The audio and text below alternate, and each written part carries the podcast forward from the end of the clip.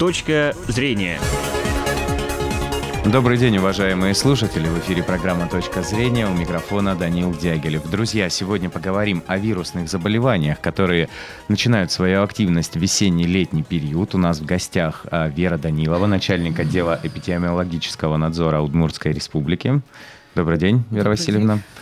Итак, друзья, ну для начала а, сегодня мы будем, естественно, разговаривать об энцефалите, о том, как как это заболевание можно поймать в лесу, о том, как от этого заболевания лучше всего привиться и кто является группой риска среди жителей для того, чтобы получить это заболевание. Прямо сейчас давайте послушаем небольшой сюжет о том, как стал известен вирус и в какое время наши эпидемиологи забили тревогу.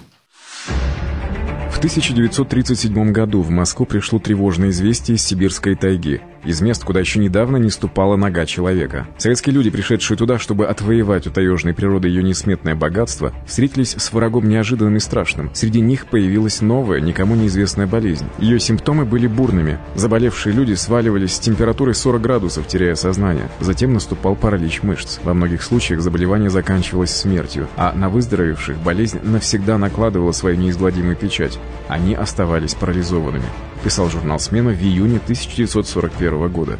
Чтобы выяснить причины болезни, в тайгу отправилась экспедиция Наркомздрава, взяв с собой 20 тысяч мышей и обезьян для опытов.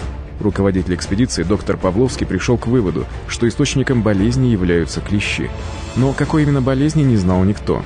Для выяснения в тайге построили эпидемгородок. Сотрудник Гуцевич специально голым сидел на пне, и с него собирали по 200 клещей за день для исследования. Вскоре умер сотрудник померанцев. Через 10 дней после укуса клещи, снятые с него, и легли в основу исследования самой болезни. Кровь, взятую из тела Померанцева, впрыскивали мышам, а из тех – в мозг обезьянам. Затем из мозга погибших людей Павловский начал делать эмульсии и выяснил, что это вирус, который поселялся в мозгу, вызывая его воспаление.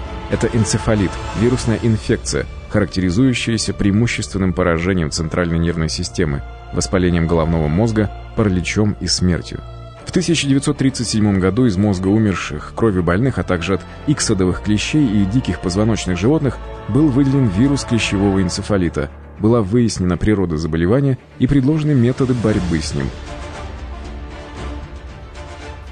Друзья, если в ходе нашей беседы у вас возникнут вопросы, набирайте прямой эфирный номер телефона 59 63 63, и наша гостья обязательно ответит вам э, и даст отдельный совет. А, Вера Васильевна, скажите, пожалуйста, а когда вообще у нас в Удмуртии а, стал известен вирус, и как а, вот мы узнали, да, что родина вируса – это Дальний Восток, как он к нам сюда попал? Ну, знаете, сейчас не могу сказать исторически такую ага. тематику я не задавалась, когда в республике появился вирус клещевого энцефалита, клещевого, клещевого вирусного энцефалита.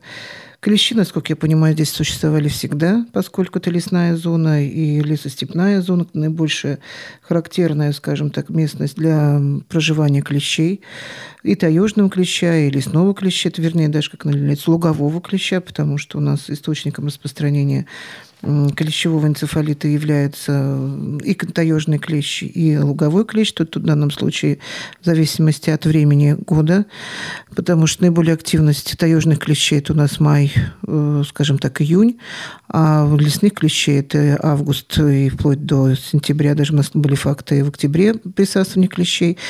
То есть э, сам клещевой энцефалит как заболеваемость появилась э, достаточно, как вы говорите, еще с 40-х годов прошлого века. Официально, конечно, статистика, официальную статистику он вводиться где-то в конце прошлого века, 80-е годы. Э, территория Удмуртской республики является эндемичной по клещевому энцефалиту, то есть неблагополучной по, клещ... по заболеваемости клещевым энцефалитом, причем не какие-то отдельные регионы, а вся территория, то есть все 30 муниципальных образований, которые, административных образований, которые нас есть в республике, все они являются эндемичными. То есть заболеваемость достаточно высокая, заболеваемость регулярная, заболеваемость э, превышает среднемноголетние уровни, причем из года в год. И показатель заболеваемости у нас в республике клещевым энцефалитом э, как бы достаточно высоко, держится выше среднем, среднероссийских показателей, в среднем в два раза. Несмотря на то, что в прошлом году у нас была небольшая динамика снижения где-то в целых где-то на 2 в два раза снижение по сравнению с прошлыми годами заболеваемости, все равно вот этот показатель, он превышает средний многолетний уровень и превышает, к сожалению, уровень Российской Федерации. То есть ситуация опять у нас оценивается как неблагополучная, и пока еще территории все Удмуртской республики все являются эндемичными. То есть заболеваемость регистрируется, регистрируется регулярно. Ну, а когда в кон- конкретном случае он появился, здесь надо немножечко историю посмотреть. Угу. Не могу сказать, если Хорошо. честно. Хорошо. А скажите, пожалуйста, то есть, получается, у нас все жители республики попадают а, в зону да, риска? Конечно, да, они проживают практически в зоне риска. Не только по своим, с точки зрения профессиональной деятельности, но просто место жительства таково. Угу. И, конечно, мы выделяем определенные регионы, где наиболее высокие показатели. У нас есть такие данные. Это вот Игринский район, Дебелский, Ягбудинский район, Кесский районы. Но это не значит, что случаи не регистрируются только в этих территориях. Повсеместно они регистрируются в любом э, районе, сельском или городе, они всегда регистрируются. К сожалению, каждый год. А скажите, пожалуйста, вот э, те люди, которые работают в селе, допустим, в поле, либо лесники, они, ну, первые, да, у нас входят в группу риска. Как проходит их э, вакцинация? То есть э, отслеживает ли Роспотребнадзор, как проходит э, у рабочих профессий, состоящих в группе риска, вакцинация ежегодно? Ну, наверное, знаете, в направлении деятельности по профилактике, по надзору за клещевым энцефалитом в республике является не только иммунизация, прежде угу. всего, это сама заболеваемость. Мы оцениваем заболеваемость, где появляются случаи заболевания, когда, какой механизм заражения, какова какова управление проводит мониторинг численности клещей в окружающей среде, численность обращаемости людей по поводу присасывания, то есть выделяет территории риска и группы риска. Для того, чтобы снизить заболеваемость клещевым энцефалитом в республике, конечно, необходимо мероприятие не только прививочного характера. Здесь, э, как бы, да, действительно очень важное в данном случае мы не можем всю окружающую среду очистить от клещей, потому что просто невозможно реакции, возможные мероприятия, потому что еще в прошлом веке пытались это сделать, но, к сожалению, это привело к загрязнению окружающей среды. Э, на сегодняшний момент самое главное – это, конечно, защитить население наше. Поэтому здесь э, управление с точки зрения э, защиты населения от возможного инфицирования идет в двух направлениях. Это прежде всего иммунизация, ну и, конечно же, возможность предупреждения возможного заражения и присасывания клещей. Это дератационная обработка, это корицидная обработка, это зачистка от сухостоя, то есть это возможности там, где может находиться клещи. То есть это безопасные условия массового пребывания, мест массового пребывания людей. Это парки, это зоны отдыха, это летние оздоровительные лагеря, это зоны рекреации, то есть отдыха людей. Ну и, конечно же, потому что люди, конечно, у нас не только имеют организованный отдых, проводят организованно отдыхают где-то, но возможность, скажем так, внедрения в, это, в этот очаг, природный очаг, где находится клещи, это природа, собственно говоря. Конечно же, здесь возможность инфицирования резко возрастает, и здесь основной защитой является, конечно же, это вакцинация. Вакцинация мы э, как планируем ее, так и обязательно уточняем, оцениваем иммунизацию нашего населения, то есть в каком процентном соотношении эм, население прививается, кто прививается, какие категории, какие группы риска, в каком количестве, получают ли соответствующие категории вакцинацию, ревакцинацию, потому что сама схема иммунизации состоит много, такая многоплановая, скажем так. И, конечно же, мы же оценим эффективность иммунизации, то есть напряженность полученного иммунитета после прививки как индивидуального, так и, собственно говоря, коллективного, то есть всей популяции. Отсюда так называемый процент охвата. Процент охвата по санитарным нормативам, которые у нас существуют, у нас существуют санитарные правила по профилактике клещевого энцефалита, там написано очень четко, что на эндемичных территориях э, должен, должен составлять охват детей в возрасте от 3 лет должен до 17-летнего возраста должен составлять не менее 95%, и группа риска не менее 95%. Группа риска – это прежде всего лица, которые по своей социальной, профессиональной направленности Э, могут находиться в местах возможного заражения. То есть это, прежде всего, работники, как вы говорите, сельской местности, проживающие люди в сельской местности, работающие э, на лугах, занимающиеся животноводческой деятельностью, сельской деятельностью, то есть сельскохозяйственной деятельностью. Это работники леса, работники лесоперерабатывающей промышленности, это работники э, охотхозяйств, то есть охотники, это, конечно же, егеря, это, это лица, которые занимаются по мере своей вот деятельности, именно находятся в полевых условиях.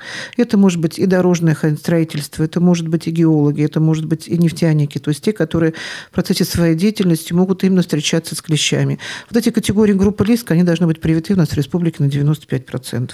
Но тут уже иммунизация может и как за счет личного Потому что, к сожалению, иммунизация клещевого энцефалита не входит в национальный прививочный календарь, она входит в национальный календарь по эпидемической ситуации. И здесь уже финансирование идет за счет республиканского бюджета или других внебюджетных средств.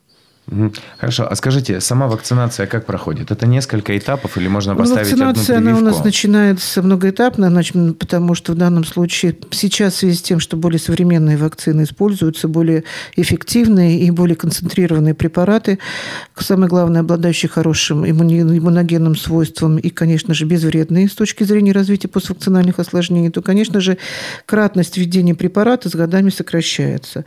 На сегодняшний момент вакцинальная дача состоит у нас из двух э, введений или двух прививок, как ее грубо называют.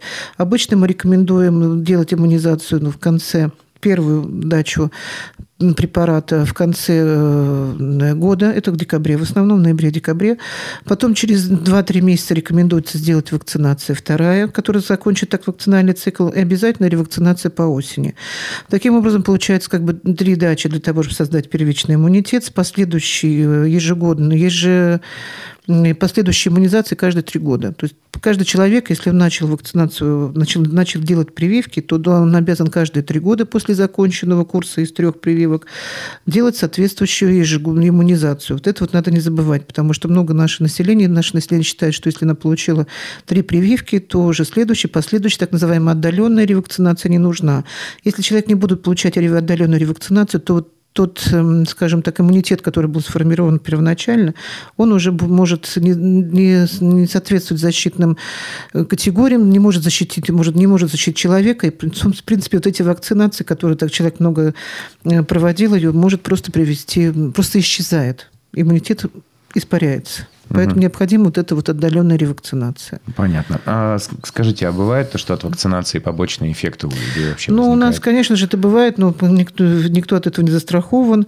Но по нашим данным, вот с, переходом на более современные очищенные препараты, мы сейчас закупаем вакцины э, с московского производства, то есть у нас российские препараты, Института имени Чумакова, Института полимелита и энцефалитов. То есть этот препарат достаточно хороший, эффективный препарат, и закупаем поступают в рамках республиканской программы, у нас реакции в последнее время не было. Угу. Скажите, а в этом году ожидается ли всплеск самой инфекции, распространения? Ну, в этом году От у нас прогноз не очень благоприятный, потому что, во-первых, достаточно хорошо прозимовали так называемые прокормители клещей, потому что основная масса клещей у нас все-таки кровососущие животные, они живут за счет э, той крови, которая поступает к ним организм, в организм. Э, и поэтому, конечно, основными прокормителями животных считаются мелкие грызуны. Ну, прежде всего, мыши и так далее. А мелкие грызуны в этом году очень хорошо перезимовали, потому что рано наступила зима, достаточно была снежная зима. Э, то есть условия довольно-таки благоприятные для подснежного размножения средних мелких грызунов. Поэтому в прошлом году, собственно говоря, была не очень благоприятные природные факторы для, для длительности нахождения клещей на поверхности, скажем. Поэтому очень рано зимние, в связи с вот такой жаркой погодой, очень жаркой погодой, что неудобно для клещей, клещи практически очень рано ушли на зимовку, поэтому в этом году риск развития клещевого энцефалита и вообще риск вот этого активизации клещей может, можем сказать, неблагоприятно. То есть риск возрастает, скажем так. А сколько сейчас э, жителей вот из групп риска и не из групп риска вообще, по вашим данным, уже привито? Ну, привито. Но ну, у нас процент очень невысок, к сожалению, несмотря на то, что Удмуртская республика является эндемичной, и мы неоднократно об этом нашему населению говорим, что территория Удмуртской республики неблагоприятна по заболеваемости клещевым энцефалитом, и требуется именно вот такая вот массовая иммунизация всего населения, потому что мы с вами просто проживаем в этом очаге, и люди выходят и на сад огородом, и могут просто получить присасывание клеща, находясь на территории города Ижевска. Такие факты у нас существуют и достаточно много.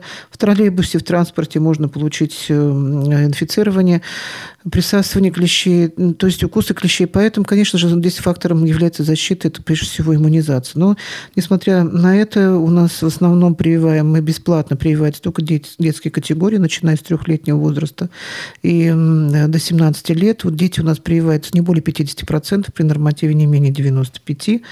И категории групп риска достаточно мало привиты, не больше 60%. Вот эти, те, которые мы перечисляли. В целом же по республикану, в целом, если взять наше все совокупное население республики, это полтора миллиона, вот только 20% населения имеет прививки против клещевого энцефалита. Конечно, это недопустимо в нашей вот такой неблагополучной территории. Хотя наши соседи достаточно эффективно прививают намного больше. Я думаю, что здесь зависит все-таки от состояния отношение нашего населения вот к этой вакцинации. Просто это необходимость, потому что мы проживаем вот в такой в зоне неблагополучия. Угу. Хорошо, спасибо. А скажите, пожалуйста, ну, то есть, вот если все-таки у нас происходит укус, да, клеща, что делать-то в этот момент? То есть, ну... ну, во-первых, прежде всего, по возможности, если можете сами э, вытащить клеща, пожалуйста. То есть, надо тут, здесь существует техника соответствующая. Если вы не смогли удалить клеща самостоятельно, то обратитесь в лечебное учреждение по месту жительства. Там вам обязательно должны эту процедуру осуществить. То есть, э, ни в коем случае не тяните там и не пытайтесь его каким-то образом насильно вытащить. То есть, есть соответствующая соответствующий механизм, техника удаления клеща. Ну и, конечно же, это клеща не надо никогда выбрасывать. То есть при возможности надо его прежде всего предоставить э, в наши вот, лабораторные условия, в лаборатории, которые занимаются изучением или исследованием клеща на наличие вирусного клещевого энцефалита. То есть это, к сожалению, в этом году у нас опять это будет проводиться на платной основе. Э, для того, чтобы... Для чего нужно исследование клеща? Для того, чтобы понять, что этот клещ действительно не инфицирован, то есть не заражен клещевым энцефалитом, потому что если положительный результат, то есть наличие возбудителя клещевого энцефалита в клеще, конечно, здесь надо проводить экстренное экстренное мероприятие по профилактике. Это в течение трех суток необходимо ввести иммуноглобулин, ну, или другие мероприятия. Есть еще ряд других сейчас направлений химиопрофилактики, которые можно использовать. Это уже посоветует непосредственно инфекционист на приеме э, в лечебном учреждении. А сколько, какова стоимость вот этого исследования? Не более 450, по-моему, рублей. 400-500 рублей. Угу. То есть сейчас мы с 1 апреля, с 1 апреля уже на сайте ФБУ, Центр гигиены и эпидемиологии Удмуртской республики, должны, размещены должна быть информация о э, условиях работы, о сроках работы, о вот эм, стоимости этих исследований.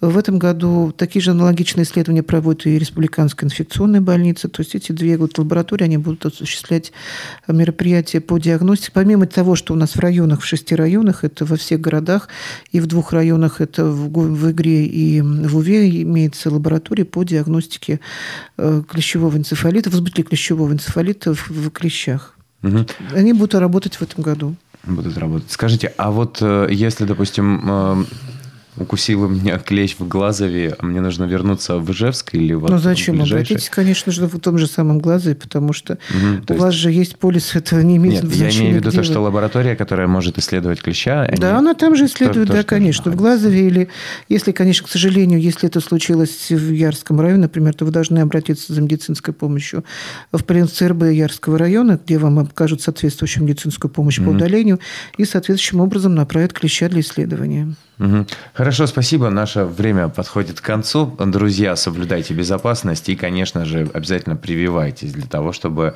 не пасть жертвой инфекции. Всего доброго. Всего доброго. До встречи. Точка зрения.